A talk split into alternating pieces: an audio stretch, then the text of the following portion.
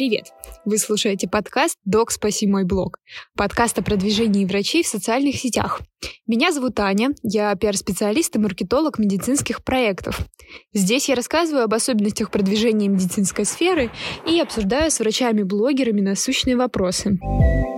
Сегодня хочу поговорить с вами о том, зачем врачу вести блог, мне кажется, что еще 3-4 года назад блогерство казалось чем-то недостижимым, сложным, неизвестным.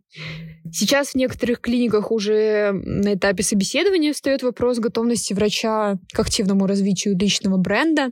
И, конечно, в первую очередь важно опираться на свои желания и потребности. Об этом даже не может быть речи.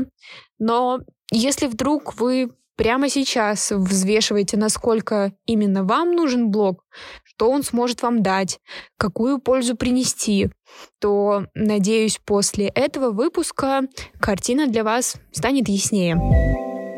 Итак, а, сейчас блог в социальных сетях фактически является онлайн-визиткой.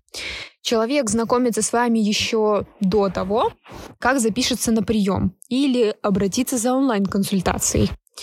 И, собственно, первая причина, чтобы начать вести блог, это привлечение новых пациентов. В 23 году уже стало нормой выбирать врача не только по его образованию или профессиональным качествам, которые можно прочитать в отзывах. Тут мы, конечно же, не умаляем их важность, скорее наоборот, стараемся их подчеркнуть. А сейчас еще важно то, как человек общается, какие у него ценности, что для него важно. Иногда даже какая-то незначительная деталь может вызвать симпатию. Приведу пример. Допустим, вы опубликовали в блоге историю о том, как сильно любите вы по воскресеньям читать книгу в кофейне. Кто-то вообще не заметит и просто перелистнет дальше. А для кого-то эта кофейня — особенное место.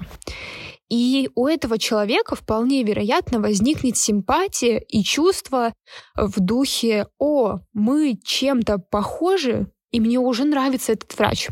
То есть формируются такие точки соприкасания, точки взаимодействия с вами. И вероятность того, что при возникновении вопроса по вашей специализации человек обратится к вам, становится выше с каждой такой точкой соприкосновения. Итак, резюмируя, через блог мы знакомимся с новыми людьми, и рассказываем чуть больше о себе, стараемся расположить человека и создать как можно больше общих моментов с ним, каких-то уникальных точек касания. Следующая причина в том, что процесс развития и продвижения блога сказывается на росте заполняемости приемов. А, конечно, здесь важно учитывать множество разных переменных, чтобы этот процесс был успешным. И мы с моими подаванами комплексно работаем над продвижением, чтобы не только постоянно привлекать новую аудиторию в блог, но и вовлекать старых верных читателей. Эта причина плавно вытекает из предыдущей о том, что Блог — это место для самопрезентации. Собственно, через эту самопрезентацию и м, действия в нашем блоге мы, грубо говоря, прогреваем человека на прием, а, подводим его к этому финальному действию. И следующая причина также плавно вытекает из предыдущей, а именно она состоит в том, что блог влияет на рост дохода, логическая цепочка. Растет заполняемость приемов, растет доход. Все логично.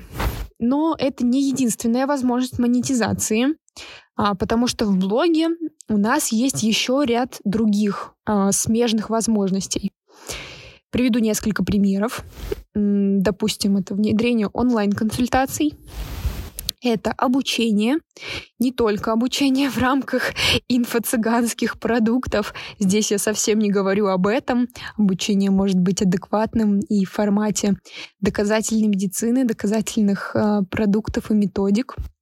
Также в блоге можно размещать рекламу, партнерские программы, какие-то другие продукты и так далее. То есть по факту вы не ограничены и можете использовать все те инструменты, которые используют другие блогеры, э, не медицинской сферы и бизнес в том числе.